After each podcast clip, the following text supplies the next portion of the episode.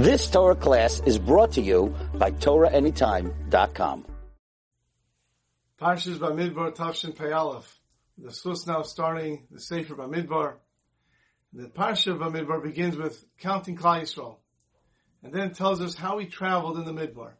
The beginning of Perik Beis, and Moshe Velar Lamar, Ishal Diglu Ba'osim Lebeis Avosam Yachav B'nei Yisrael. The Klal Yisrael traveled, each one according to their flags. Every Shevet had their own flag, and that is how he traveled around the Mishkan. We know, for example, Shevet Yisachar had a flag that was blue and black, and on there was the was the moon and the, the sun and the moon. Zvulun traveled with a white flag with a ship on it. Why did Zvulun have a ship on it? So we know that Zvulun was a sea merchant. He would work on the sea.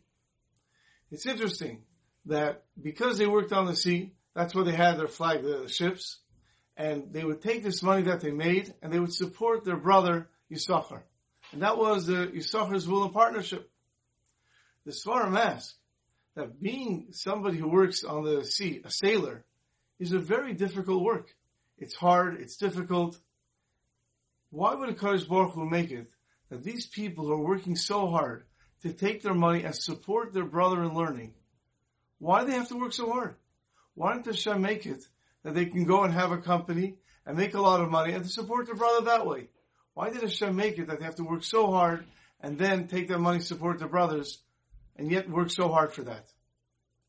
Rav David Feinstein explains that the Gemara tells us in Kiddushin, Hasapanim Rubam Chasidim, all the way to the end of Kiddushin, on Pei Beis Amud Aleph, that a sailors were like Chasidim. Why were they Hasidim? Why were they so righteous? Why were they so pious? So Rashi explains, Shaparshin Lamakim Hasakana. They would go out to dangerous places on the high seas. It's very dangerous. V'tamid Haim Birada. And they're constantly in terror. They're nervous what's going to be. And therefore they're constantly diving to Hashem. Therefore sailors, sailors are always close to Hashem. He explains to David Feinstein, when someone makes a lot of money, and he gives money to poor people. See, he feels like he's doing them the biggest favor.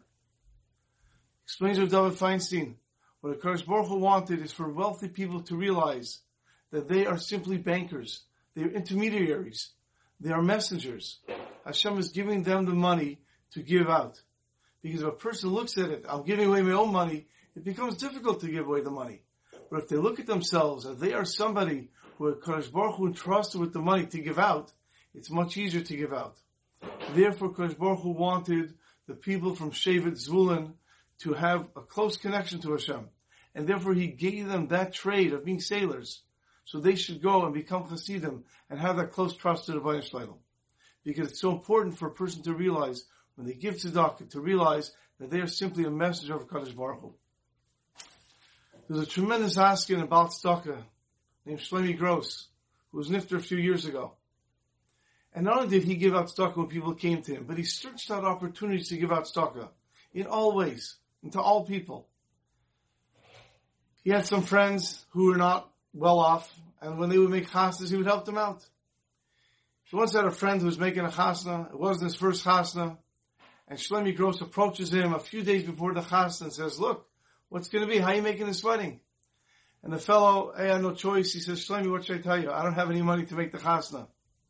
So Shlomi said, don't worry, I'm going to come to the Chasna Hall with some money. He came to the Chasna Hall with some money.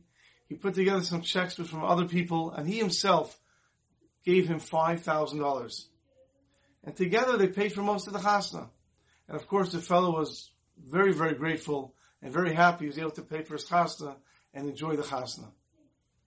A few years later, this fellow's fortune turned, and he was a little more comfortable with his Parnasa. And then it came the night that Shlomi Gross was making a chasna. So this fellow decided he's going to go and pay back Shlomi Gross. Give him back the money. He took $5,000 in cash, put it in a bag. He came to the chasna, and in the beginning of the chasna, he went over to the office, to the caterer, and he said, I'm a close cousin of Shlomi Gross's, and here's money to pay, to help pay for his bill. And he gave him the $5,000.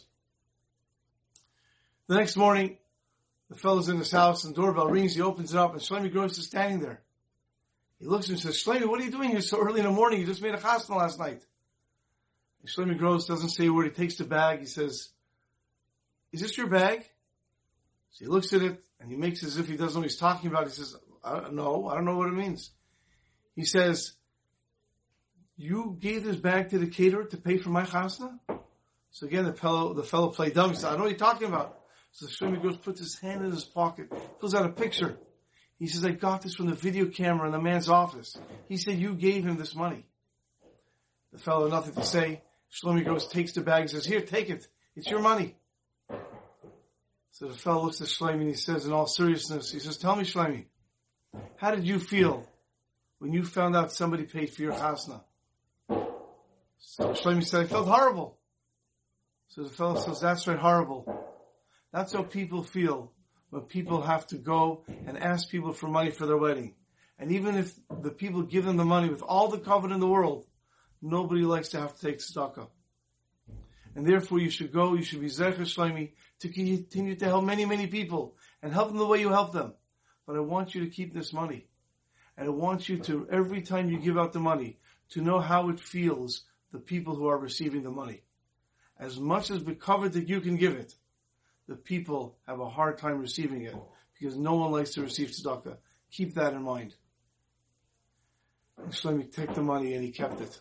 But more importantly, he kept that lesson with him forever. Every time he gave the money, he made the people receiving the money feel as if they were the ones doing Shlomi that favor. Have a wonderful Shabbos. You've just experienced another Torah class brought to you by TorahAnytime.com.